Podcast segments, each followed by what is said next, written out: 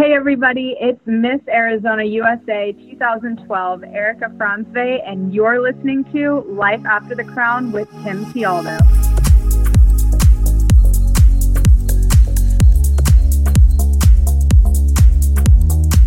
Hey, everybody, my name is Tim Tialdo, and welcome to season two of the Life After the Crown podcast. Now, if you haven't had a chance to listen to any of the previous episodes, I do encourage you to go back and listen because there are many valuable interviews that you will definitely gain some wisdom from. Now, for those of you who are just tuning in for the first time, welcome and thanks for checking us out. Each episode of Life After the Crown, I interview former pageant contestants, title holders, and women of influence who share advice and stories on how to help you succeed in the world of pageants, but more importantly, how you can flourish in the professional world once your pageant journey comes to an end. As always, I appreciate you taking the time to download this podcast. I do value your time, and I'm glad you're here listening. So let's get started. My guest today was Miss Arizona USA 2012, and she was also an NCAA women's basketball player at Regis University, and she double majored in political science and international relations at Arizona State University. She also hosts a weekly podcast called Midweek Rise Up, which is released every Wednesday to provide you that deep breath of God's got this. Each episode is intentionally and prayerfully crafted with words of encouragement to push you, biblical leadership to challenge you, and God breathed scripture to posture your heart for the best that's yet to come. Aside from her career in the entertainment industry, Erica's most passionate about her global ministry work and sustainable clothing line called Proclaim Streetwear. Currently, she's pursuing a doctorate of education in Christian leadership and is a fellow of the Falkirk Center at Liberty University. I've had numerous influencers contact me and say, you know what, you got to have this girl on your podcast. She's a rock star. So happy to have Erika Frantzve here with me today. Welcome to Life After the Crown. You're awesome, Tim. Thank you so much for having me. I'm pumped oh, to be on here with you. it's my pleasure. So I guess let's talk about Miss Arizona USA. I mean, this is, you know, that's your pageant history. There's so much more to talk oh, about. Oh my gosh, yes. Yeah, you have such a unique background. What what got you into pageants? Great question. Um, I had got something in the mail and received it, I think it was 2009, I believe, or 2010. I had received something in the mail and it was basically saying, you've been nominated to, you know, come and be I don't know, compete for the pageant. And I was looked at my mom and I was like, I play basketball. This is not something that I would ever really do. And my mom was like, just try it. It might be fun. Anyways, tried it the first time, ended up getting first runner up. And then you get that you get bit by that pageant bug and then you're like you know what? I'll do it again. And so i did it again and i won and from there it turned into this amazing, fun, crazy whirlwind uh, that actually turned into an amazing bonding experience with my mom. But yeah, that's kind of how it was just kind of thing that landed in my mailbox. well, coming from the you know, the world of basketball, and I've talked to so many competitors who you know they've transitioned from let's just take basketball as an example, or maybe volleyball, right? And you know they got that uh, piece of mail and they were like, "Hell no, this is not right. me. I'm a jock. It's not going to happen. I'm not exactly. a pretty girl." Uh, what exactly. made you make the jump? Great question. So I had started a nonprofit called Everyday Heroes Like You when I was in high school. And my mom had told me, you know, you can't be Mother Teresa. You can't save everyone. But I wanted to create an organization that was ambiguous enough to be able to help where I saw that there was a need. And so when that came in the mail, I thought to myself, okay, I, I did research because I'm I love researching things. So researched everything about the pageants, the title holders, what it all entails. And what I fell in love with was the fact that you had an opportunity to platform a philanthropic endeavor of yours or support a philanthropic or an organization that you, you know, were really passionate about. And to me that was what was so exciting was that opportunity rather than the photo shoots and the gowns and the clothing and all that other stuff. So to me, it was more of an opportunity to take those 365 days to be able to make a difference rather than, um, you know, overbook yourself with all the other things of vanity. Did you know you were so photogenic? I mean, I you know a lot of times when you play a sport, I mean, the only time you you see a picture of yourself is in the in the program, but you know now you're out taking pretty right. pictures. you're sweet. Uh, you know, it that, that that's something I actually never really thought about.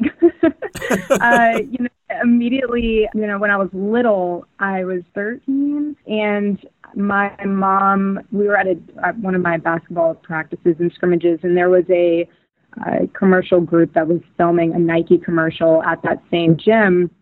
And they saw me shooting around and, and they had me sign a waiver and they were like, Hey, you'd be great for this Nike commercial for these young kids. My mom was like, Yeah, really? Should we try it? And so I, I, mean, I, I got thrown into that. And then so I don't know. I don't know. That's a really great question. I have no idea. I yeah, sure. Photos are fun.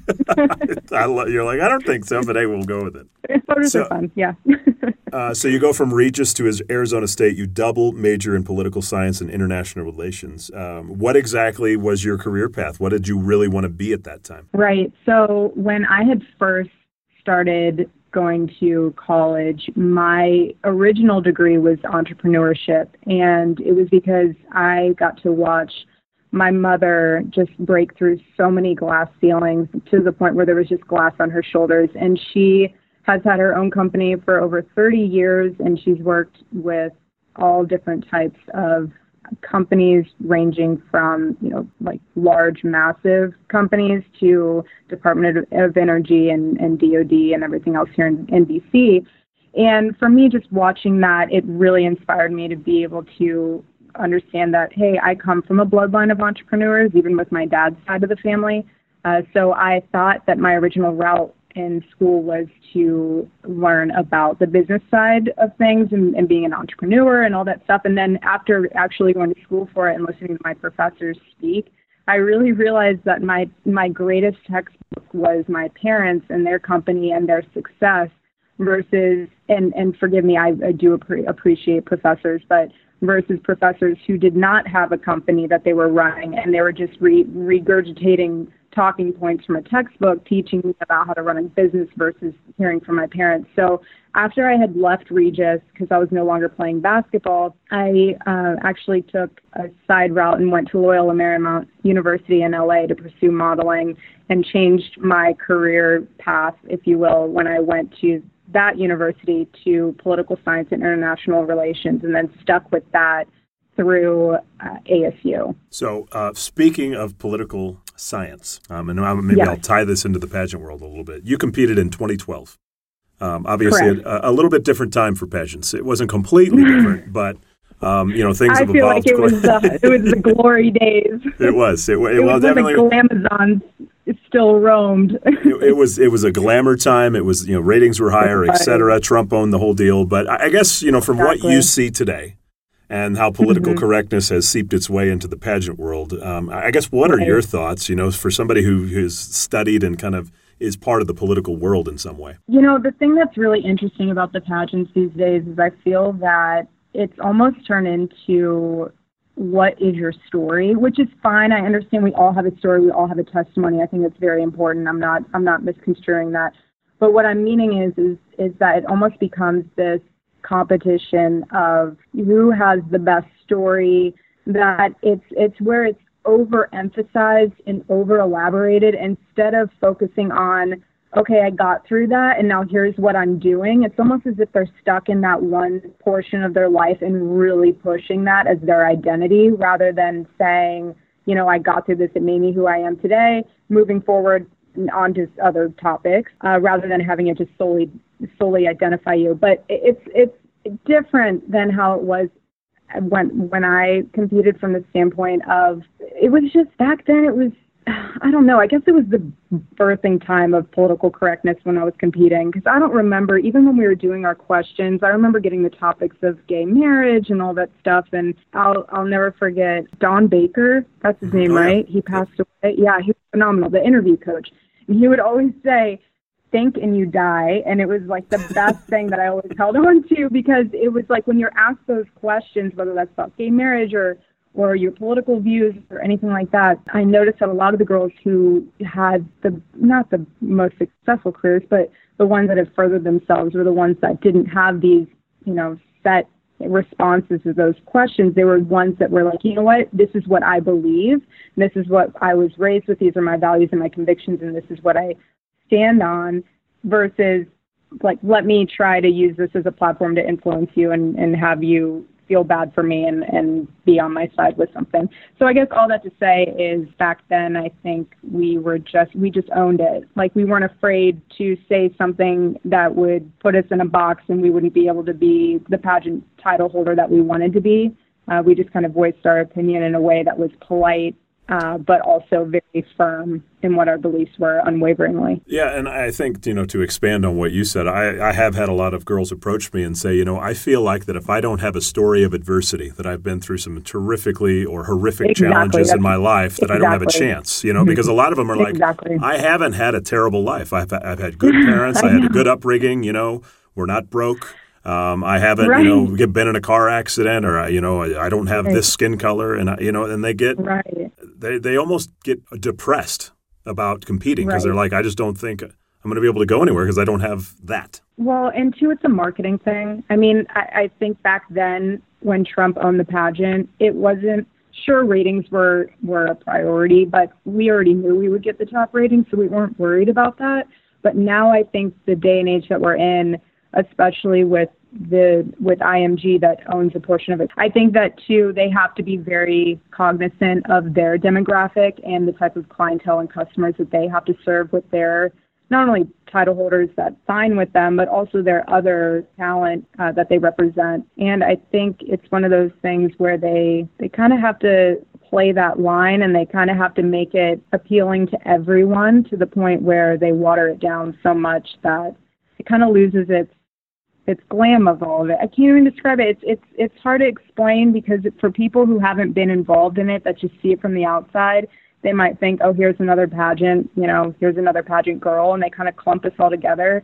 Uh, but there's there's a lot of different layers to it. Well, as you have graduated from pageantry, I, I, guess looking back, you know, to 2012, 2013, as you got out of it, and now you know have a mm-hmm. few years of experience under your belt in the professional world, what did pageantry really do for you? Pageants really taught me to have a thick skin and a soft heart because whether that's the message boards that would tear people apart, they'd always say, don't read the message boards. And the first thing you do, obviously, is read the message boards.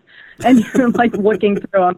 Uh, so th- that obviously, um, you know, really gives you a taste of, of what the vicious side, I guess you could say, of the pageant. And then also to, for me, what afterwards, I really realized the fact that you are, and I'm not trying to diminish the fact of being a title holder, but for that short amount of time, you're a hometown hero. You know, you have these autographs, you have all this stuff going on, you have these photo shoots, you have double booked events, you're going to all these different parties, and whether that's political or local, um, and and you're really heavily involved in the community, and then all of a sudden it just stops, and it's just quiet and no one's calling your phone anymore and no one's wanting to have you at their events and all you have is this you know plastic rhinestone crown in your closet turning black.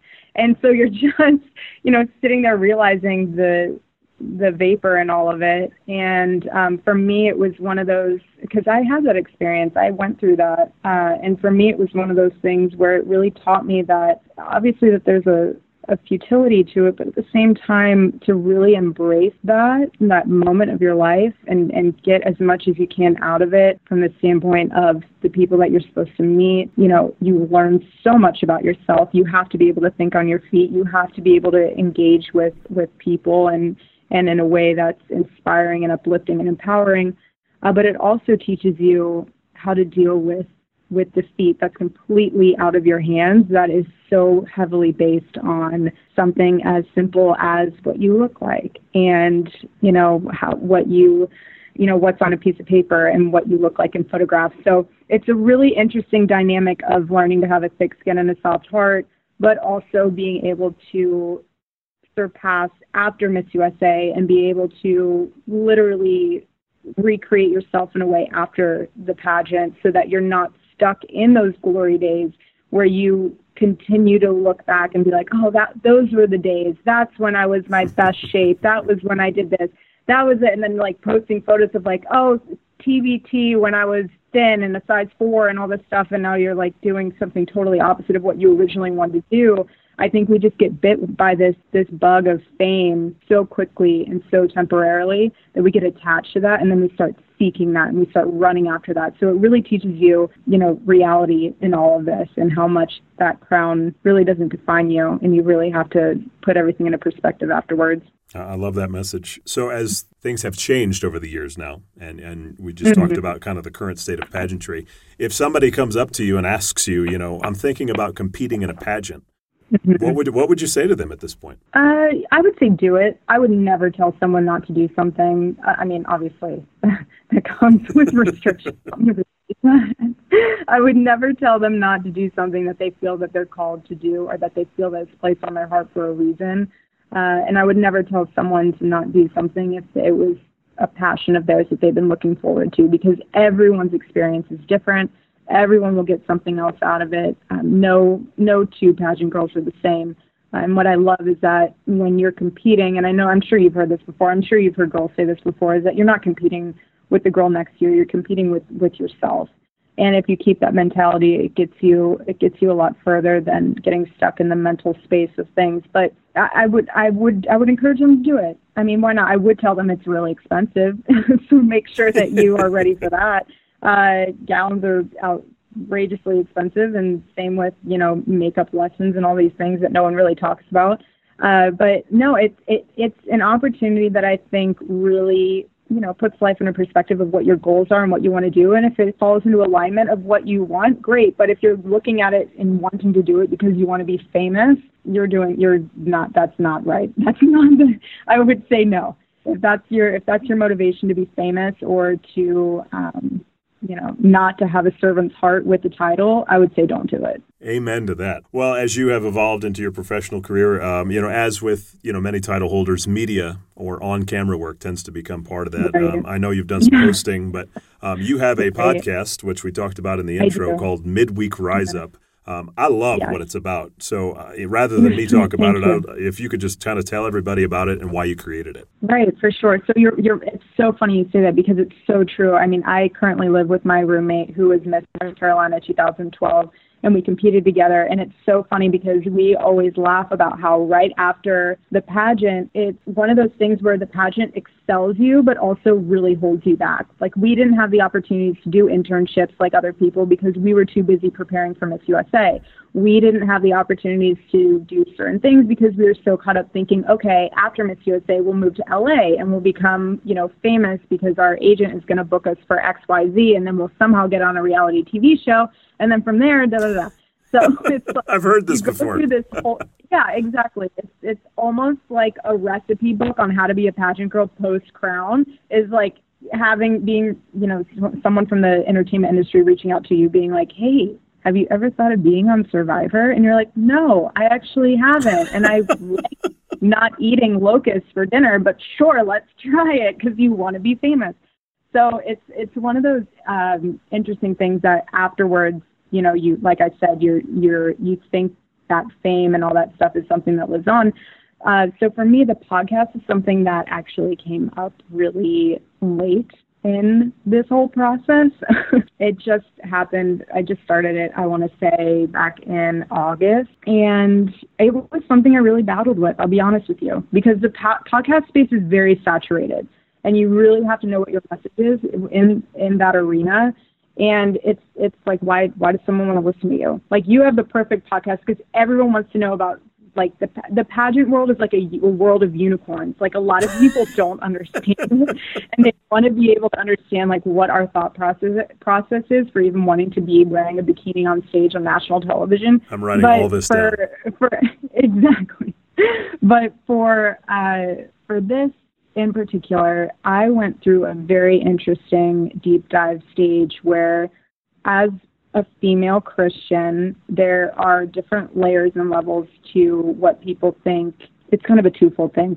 For instance, women are, and it depends on, I guess, which um, denomination you follow, but women are not traditionally supposed to be pastors or preachers. And if they are, they're held to, I feel as if they're held to a different standard if they were just to be these Pinterest Christians where they get their, you know, Bible quotes off of Pinterest and then they post it on social media and think, okay, that's good. But then they're also taking scripture completely out of context. So for me, it was one of those things where I really prayed on it. I fasted over it. I I asked some of my closest mentors about it, and I decided that not only would I start the podcast, but I would start the podcast in conjunction with getting my doctorate of education in Christian leadership because I wanted to be able to share with other people what I was learning from my what I was learning in school. So it wasn't just this, you know, rah rah, you know, God's got this. It was actually scripture based. It was actually something that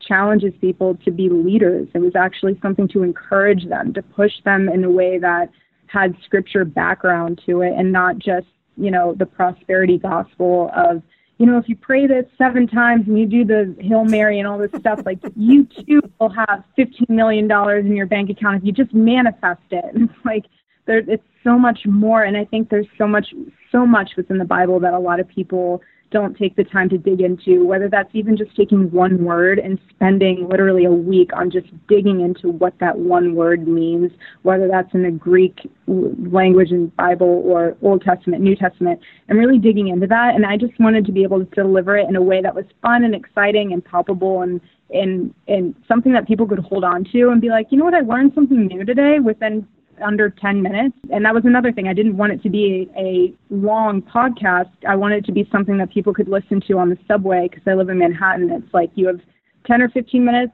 just pop something on while you're taking your, you know, daily commute and make it easy and something lighthearted and encouraging on days that seem a little bit tougher than others. Well, everything you brought up there is super interesting because I, you know, there was one line that you said in there that totally caught my ear because I hear it all the time in the world of mm-hmm. pageantry, and that is um, I manifested it or I, I set a goal and I prayed for it. And I, I actually looked it up. It's actually referred to as pantheism.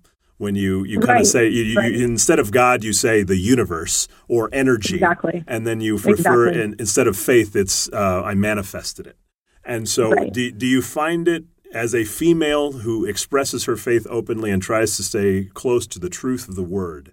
Mm-hmm. Do you find it mm-hmm. challenging in today's world to do that, and do you get pushback from anybody on it? You know, I haven't gotten pushback on it only because I have that's just authentically that's how I've always voiced it. I never mix signals and I never uh I never mixed energy with the Holy Spirit. Like I I was I'm always very intentional with my words always. I think words are very powerful. God created the earth with words. Words are very very powerful and I think the minute that you start sliding in words thinking that they're synonyms for each other, that's when things can get kind of dangerous. So whenever I am speaking to someone about stuff, instead of saying manifesting and all that stuff, it's like, you know, I don't, I personally, and, I, and I've said this before, I don't believe in luck. I believe in God's will. So if it's something that, you know, is in alignment with His will, then I want it. If it's not in alignment with His will, I don't want to even touch it with a 10,000 foot pole because it could be something that I have idolized within my own heart. And and honestly, it takes a long time to learn about that. It takes a long time to learn what your idols are and what in life, you know, pushes you in different directions. But um, for me, it's it's one of those things where you just have to be very careful of how you use your language with Scripture, and and and not be annoying about it. Like if someone's sitting across from you at coffee and they're like, I would have manifested this to happen. And it's like, great, I, I appreciate that. But um, you know, there's there's so much more depth to it than that. And and yes, you can call things into your life, absolutely. I mean you can you can crave to have things come into your life that and that can either turn out really amazing or really poorly, but either way, you don't have control over that. You know, control is an illusion, so you'll you'll end up getting what God's will is, regardless. Well, uh, in your podcast, as you mentioned, you use a word every week um, to talk about. Mm-hmm. I, have heard this. Uh, I think Jon Gordon, the motivational speaker, I think he also uses this instead of saying like, you know, I want to set uh, New Year's resolutions. He says, why don't you just mm-hmm. simplify it down to one word and concentrate at, on that?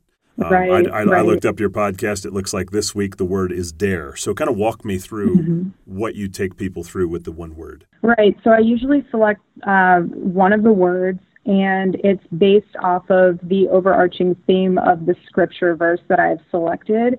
Um, and I want them to hold that word with them for the week and really challenge themselves in in different arenas, whether that's scripture based, like reading the Bible, or how they interact with people or what their like morning quiet time is or evening quiet time whatever they have with with god um, and however they do their their uh, meditation. So for me the reason why i choose one word is because meditating is really powerful. It's something that um, i think a lot of us christians forget to do because we misconstrue being still with being stagnant and we don't take that time to really just breathe and be you know set aside that time to just okay let me let me just whether that's writing or praying or or whatever your whatever people want to do. But um so yeah so i'll i'll take the word i'll dive into it meaning what that word is background wise with hebrew you know what the hebrew base of that word is or what the greek version of that word is, and then dive into the scripture,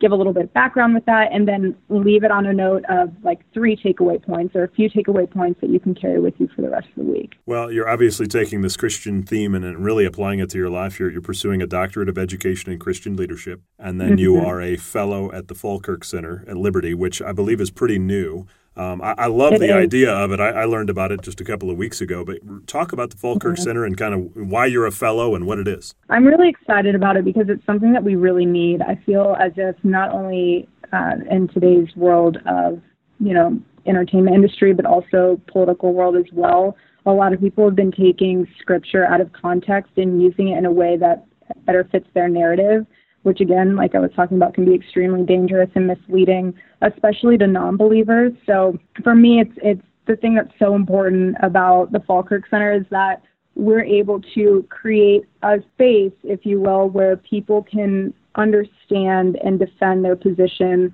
as a Christian and understand and defend their rights as a Christian, their viewpoints as a Christian, but then also as a conservative uh, in a way that is understandable to other people so that it's not confusing. So, for instance, I know a lot of people talk about is Jesus a socialist, like those types of things, and really breaking it down um, from a scripture standpoint, how to defend the gospel as this culture is shifting and changing, um, and also just to be able to have to defend your viewpoints on things without being inconsistent and without not knowing what the common thread is of how to um, defend scripture, God, and all that stuff. So, as you are getting a, a, doctorate of education in Christian leadership, what what would you like to do with that? Right. So, I like I said, I felt that, and again, when I was really digging into this and podcast aside, if you're really going to preach the gospel or you're going to share the gospel or really just share the word in a way where you're teaching people how to be leaders,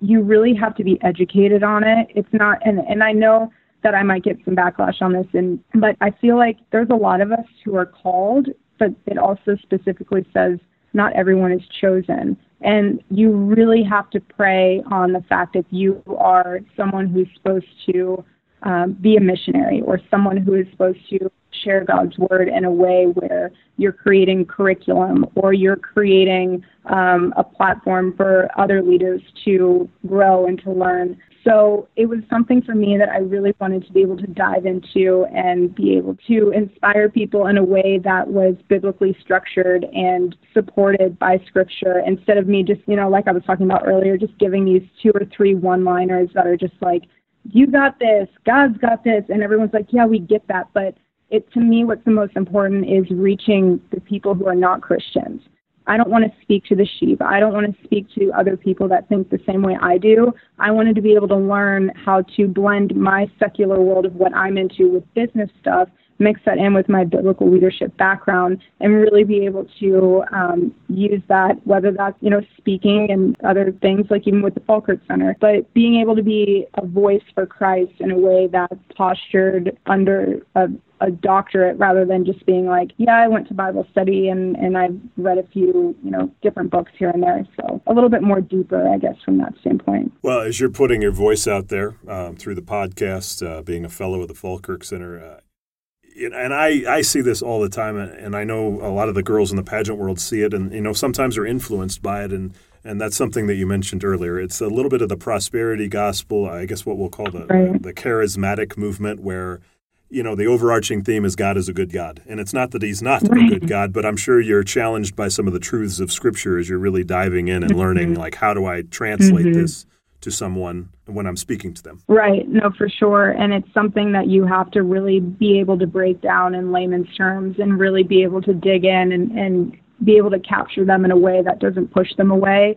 Um, and really be able to just give the truths and and deliver it in a in a sense where people actually get it rather than being more confused after they leave you. And it's so, and as Christians, and when you've been a Christian for a long time, your whole life, you know, you forget saying things like, I've been called to do this. Well, a lot of people who are not Christians they're like, who called you? Like, what, what, what do you mean someone called you to do this? Or like, you're like, you know, I, my heart's really, you know, you know, my heart mourns over this. And they're like, why is your heart mourning? Like, going on. So it's it's you really have to be able to think and put yourself in a position of a new believer or someone who's an atheist, you know, and and really be able to defend your position of of the gospel and and not get caught up in these little one-liners that make you feel good because at the end of the day, yes, the gospel is a love story and it's about how Christ died for us but at the same time, it's also very brutal and it's also very clear that we are sinners and we are in desperate need of a Savior.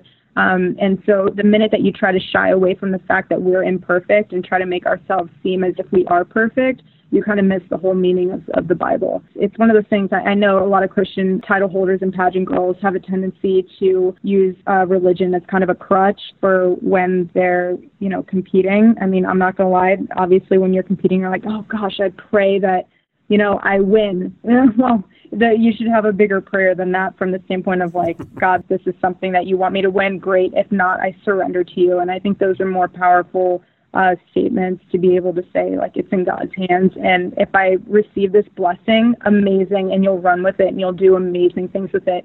But if you don't, that means God has something bigger in store for you and a different path. And it doesn't mean it's any less than what you'd have with the, with the title. But you know, we all serve a purpose with that. Well, then honestly, you're probably the perfect person to ask this because I haven't had somebody on who can really speak to it. Um, and that is, mm-hmm. um, as you mentioned, when you get in, you know, and you know, girls can use religion as a crutch, so to speak. But I think right. one of the things that I, I, know behind the scenes, because I've spoke to a lot of them about it, is uh, girls who do have very strong-held Christian beliefs or faith mm-hmm. uh, are terrified of being on national television into the top five questions and being asked a question like uh, Carrie Prejean was asked by uh, Perez Hilton back in 9 mm-hmm. where he directly asked her on national television, Do you believe in gay marriage? And they're terrified that, mm-hmm. you know, if I go against what I believe and say it, that society will attack me and I will be hated upon and I probably my life will change forever.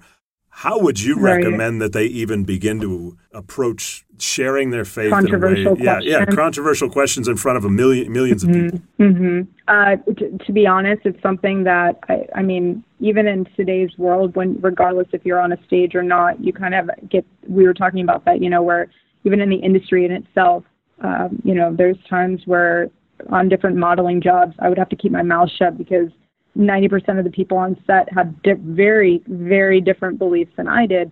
Uh, but when it comes to that specific moment, like a top five moment where you're asked that question, I think it's very powerful and important to continue to hold, like, th- at the end of the day, you winning that title in that moment might seem that it's everything, but you holding true to your convictions and you holding true uh, to what's morally right in your heart and how you've been raised and what you know to be true um, and to state that is so much more powerful because you're speaking for those other individuals who might be just as scared to not speak up, who might be just as scared to not hold firm on those beliefs because they're scared as they go through this culture war that they might be disliked, they might lose out on XYZ, but there's so many more people that believe the same way that you believe, they just might not be as vocal about it. But if you're on stage and you get that get asked that question, I think the most appropriate way to handle it is saying, you know, I understand that there are many different viewpoints out there and I understand that this is a very controversial topic but how I was raised and what I believe and what my convictions are and what the Bible says, or however you want to phrase it. Um, if you put it back on the fact that this is what I believe, you're free to believe what you would like to. We live in a free country, thank God. We live in America, one of the greatest places to ever live, um, and how blessed we are to have multiple and diverse belief systems. But if you really put it back on the fact, like, this is how I was raised, or this is what my convictions say, XYZ, is to be. I think that's the most appropriate way to handle it um, because the pageant platform can be very controversial. I understand that at times, and you don't want to obviously have a judge mark you down because you said something that does not fall in line with their their beliefs. But at the same time, why compromise yours just for that 10 seconds, 15 seconds on stage, or just for that sash? And then once you give up that title, you know, you look back and you think to yourself, gosh, like that's not really who I am, you know, and then you have to continue that mentality of what you said when it might not be something you truly believe in. Have you ever had to deal with that in the public eye, um, even outside of pageants? Yeah, you know, it's funny. I was actually looking at my pageant video uh, for Miss USA a little bit ago because we had to, for the Falkirk Center, we had to go through some of our old videos on YouTube. And I came across my pageant video and I realized that some of the things that I even said in the pageant video, I have different positions on now than when I did then. And it's really, and it wasn't because I was trying to please someone, to be honest with you, it was because I wasn't as opinionated on it as I am today, and I wasn't as uh, well read up on it as I as I am today. Um, and and as you grow up, you learn to be more convicted in areas than others, and it's okay to you know transition a belief from one thing and then realizing, wait, maybe this is what it really means and giving yourself some grace on that. But there have been times, yeah, where I would say maybe I should have said that differently, or maybe I should have been more clear about that than other times. I'm trying to think. I think I got asked a question in my private interview with Miss USA about gay marriage, and I think I answered it very simply, where I was just like, I believe that marriage is between a man and a woman, but love is love. And I regret saying that because I could have had an opportunity to fill that in further. Uh, but at that time, I was just so. I, again, I was like, I don't want to deal with this this hot-bedded question right now. I just got to Miss USA. I'm exhausted. We're eating terrible food at the buffet. Like I can barely function and think. And that's so I was just like, I'm not going to deal with that question. So. Well, I think yeah. what's interesting is the way that uh, I guess culture has affected the way girls approach it. I think most approach that type of question right now in a uh, attitude of fear like they are just terrified that it's going to come. And if it does, oh my God, what am I going to do? Rather than, I can't wait to tell people what I believe. I can't wait to share, right. you know, my viewpoint on uh, in this case, faith. Right, and it's a battle. It's not something that's easy, and that's you know you almost ultimately become like a warrior for Christ from that standpoint. But you know, the more and more that I realize it, you're almost a rebel in 2019 as we go into 2020 for believing that families should stay married, for believing in the things, the traditional things that you would think that would not be controversial or or would not be rebel-esque like. It's it, you're on the other side of it now, where it's like anything that's traditional and you fight for that, you're almost a rebel on the outside, which is really ironic. But don't be scared of that. We're human, and the person on the other side asking the question, if you if you respond in a way where you're humble and you're like, you know, I really understand where you're where whoever's coming from with that question, but this is what I believe, and you just stand firm on that, and then you surrender from there because there's nothing you can do. And if if you're really that scared about being asked that question, then don't compete. If that's really going to be something that deters you from, you know, being a successful title holder or even competing at Miss USA, I think some of the most amazing competitors have been the ones that are like, this is what I believe, like it or not, I'm going to stand firm on it. And that confidence really speaks volumes. Well, I think you just gave a ton of girls who, you know, they may not well be willing to admit it, but a ton of peace, you know, for the fact that they just learned how to attack that when it comes, because I know a lot of them really do think about it, whether they want to tell anybody about it or not. Uh, in the rest of your career, um, you have a sustainable clothing line called Proclaim Streetwear. Uh, streetwear. It's part of, uh, yeah. I, guess, a ministry that you're passionate about. Talk about that. Mm-hmm. So I started that um, about a year and a half ago. Basically, in in SparkNotes version, it's a mixture of two Bible verses. So it's a mixture of Isaiah 61, um, where we talk about the year of the Lord's favor and how it's really important that you know you take the time to share the gospel with people but be able to to realize that like we're all here for a purpose. We all have our own lane that we're in. Some of us might be the heart some of us might be a kidney, some of us might be an arm, but we all play a very important role with the body of Christ. So for what I wanted to do with Proclaim Streetwear was when put to really put the power back into the purchaser's hands and the client's hands where the their purchase power when they when they buy a sweatshirt when they buy an item from us they are gifted with a second one. And it's up to them not as a consumer to really be able to make a difference in their community because that's what that's where it's going to start. That's where all the big difference is going to be made is in the community um, and in your your little area. And when you get that second sweatshirt, you can give it to someone in need that's on the streets during the winter season, and or you can choose for us to give it out for you, and we go out and do that in the streets of New York. Um, but I really wanted it to be an opportunity for people to get involved in their community and have fun with it and Plus, being a tomboy, I love like the streetwear vibe and the sneaker, all that stuff. So, so for people listening, is there a website they can go to to to get that? Yeah, for sure. Proclaimstreetwear.com, and they can go on there, and uh, we're going to be getting our new stuff in here pretty soon. But yeah, it's it it's funny. Doing clothing is very interesting it's not for everyone. I've learned that a lot of people um, think that you can just go online and like green print a shirt, which is great, but that's that's not where we were at. I wanted to do something that was made in the USA, which has been very difficult. Um, I wanted also to be sustainably made so that everything was organic and um, plant-based dyes for the for the conscious consumer. And it's not easy, you know, being able to find that perfect mixture. And to the point too, where the manufacturer that we were working with had been bought by Hanes and then they shipped everything that was here overseas. So it's like all these big names are, are snagging these smaller manufacturers and sending them overseas. So it's kind of hard to be able to keep on that made in the USA brand line. But to me, it's really important, and I really didn't want to, you know, mess up with the ethos of the brand of being able to compromise one or the other. So for me, I'd rather take that's why it took so long for us to make sure that our second season coming out uh, was done correctly because I didn't want to I didn't want to compromise on that. I thought it was really important to, to maintain that with the brand. I appreciate the attention to detail and quality. That's uh, important and certainly part of your story, I'm sure. Yeah, yeah, for sure. Well, uh, lastly, you're you're a host as well. I watched your reel this morning. I thought you did a really nice job. I, th- I think you have a very uh, calming and welcoming presence, and, and that's host you're to host. Sweet. You know, Thank being you. honest. So, uh, um, you. are you still doing more hosting? Is it something you want to continue to do? You know, it's something that's fun on the side. I used to do a lot of it in LA, and it was great, and I had a lot of fun with it. Uh, but at the same time, um, I just have so many different avenues of things that I'm involved in that if one thing slowed down, another thing would pick up, and vice versa. Um, so if I had the opportunity to do it further, absolutely. Whenever I get booked for it, I look forward to it and I love it. Uh, but if it's you know, it's not something that I, you know, I'm looking to make my career on. But yeah, I've always loved it. I love getting, like you. I love being able to hear people's stories. I love, you know, learning about what makes them tick and what their differences are and and what how they've gotten through the hard times, the good times, and everything else in between. Let me ask you this eh, from a hosting standpoint, uh, because this is something that I, I quite, quite honestly, for you and everybody listening, I struggle with it, and that is right. uh, my values and morals and principles in Hollywood mm-hmm. uh, are Yeah. challenged uh, just with the, just about every job I'm presented with.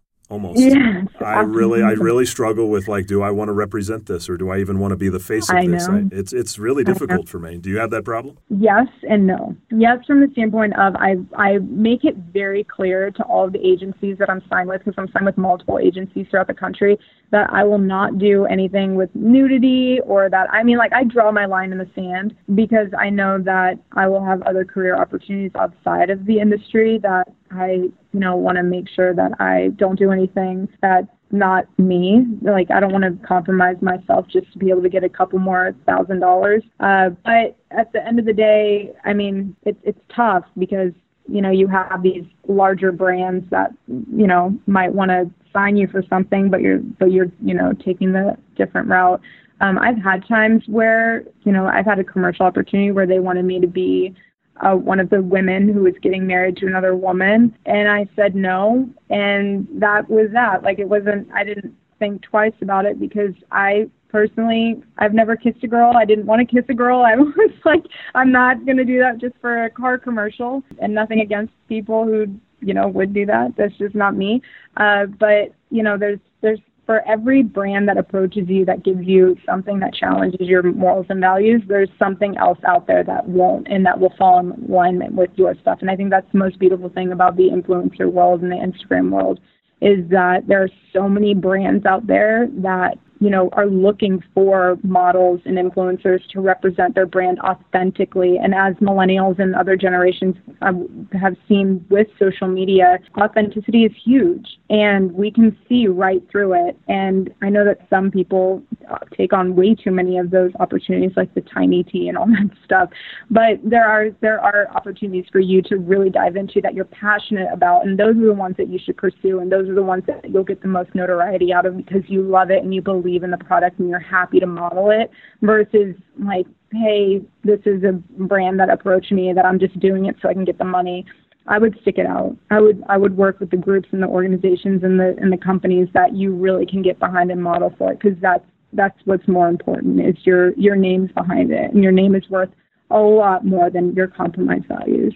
Well, I love the advice and perspective. Thanks for sharing that. Uh, all right. Course. So, are you ready for the uh, 10 fun get to know you questions? Yes. Yeah. all right. So, here we go. Number one okay.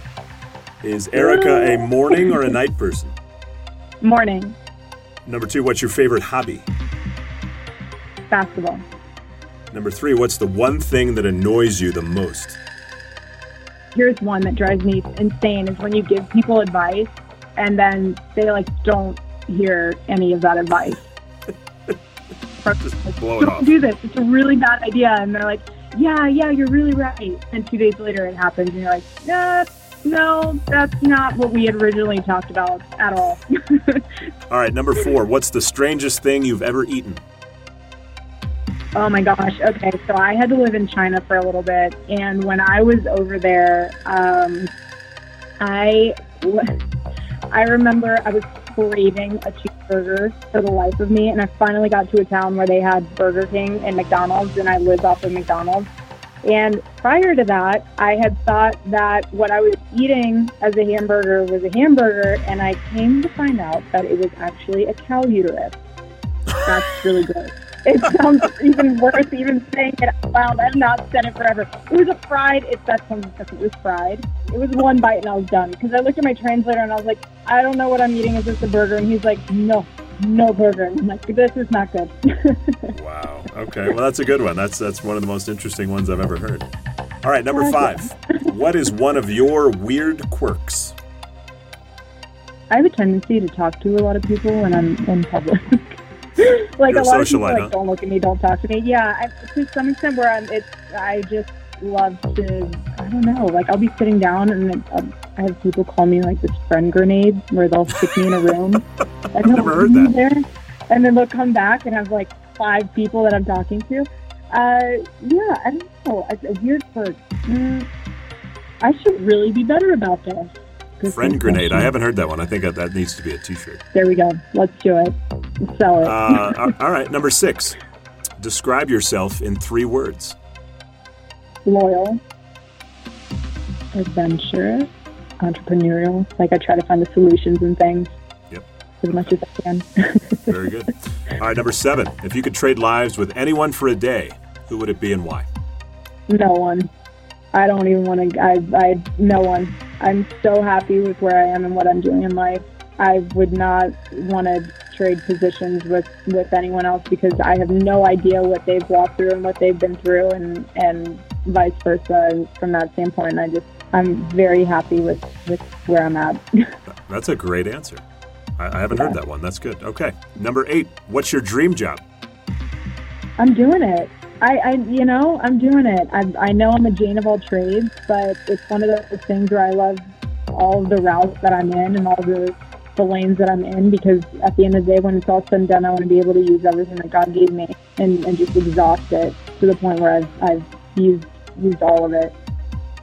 Number nine, what is the first thing you do when you get up in the morning? I try not to look at my phone because I heard that gives you anxiety. it's true. I know. They say like don't look at your phone for the first 15 minutes. I'm like, how do you do that when your phone's your alarm? Uh, when I when I you know I go and I make myself a cup of tea.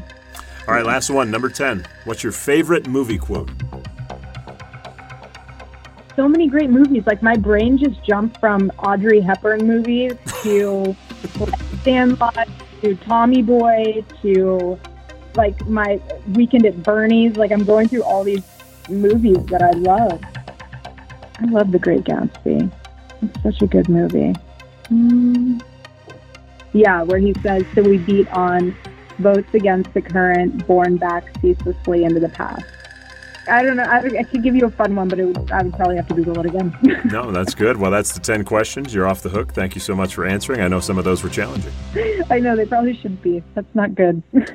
well, hey, I know you're a busy woman. I know you travel to like new cities every three days. So uh, I, I know even, you know, finding an hour to do this uh, was challenging. So I really do appreciate you doing it. And uh, I, I, loved what you had to share today. And I, I think it's definitely going to make a difference for some of the girls listening. You're awesome, Tim. Thank you so much. And honestly, thank you for having this type of podcast because I really wish that this was around when I was competing because all that we had were just books and chat rooms and you know a coach that you paid hundreds and hundreds of dollars for and it really would have been helpful to been connected to more girls voices and opinions and what their advice was competing and then even after competing because a lot of people don't prep you for that and a lot of people don't even know how um, and they just want to make money off of you versus just giving you um, un, unabridged advice just like this is how it is and this is how you know what life is like. So i really appreciate you and i appreciate you having something like this because it's really needed. Well it's my pleasure and thank you so much Thanks for listening to today's episode, everybody, and to Erika Frantzve for her time. Now, if you want to follow Erika on social media, you can check out her Instagram. It's at Erika Frantzve. Let me spell that for you. It's E R I K A F R A N T Z V E or you can go to her website, erikafrantzve.com, where you can also access her podcast, which, as we talked about, is called Midweek Rise Up, and I do highly encourage it uh, for all women to listen to. Hope you enjoyed the podcast. If you wouldn't mind, please subscribe. You can do so on Spotify, iTunes, the podcast app, Google Play, and YouTube, or you can just go to lifeafterthecrown.com. And for weekly podcast updates, just follow me on Instagram at Tim Tialdo. Until next time, remember the words of Matthew 712. Here is a simple rule of thumb guide for behavior. Ask yourself what you want people to do for you, then grab the initiative and do it for them. Add up God's law and prophets. This is what you get. Have an awesome week, everybody.